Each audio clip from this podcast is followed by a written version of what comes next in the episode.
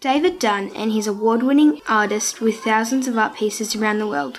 He uses techniques based on Indigenous stories. We have been lucky enough to have David work with every child in the school to help us understand the importance of having crosses that mean something to us. We are joined with David now. First question, tell us a bit about your experience working with Saint Monica's children to design these crosses. It was something that I would be proud, I was proud to do, um, working with you children, uh, designing these crosses for your classrooms.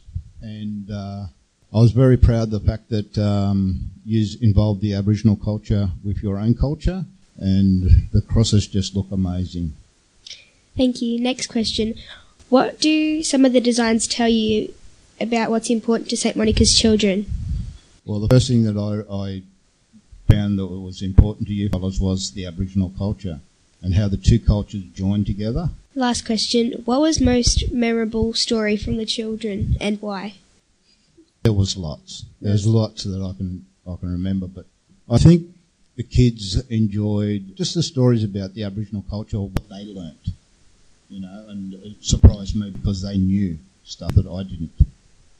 Okay. Now that's it for the interview with David.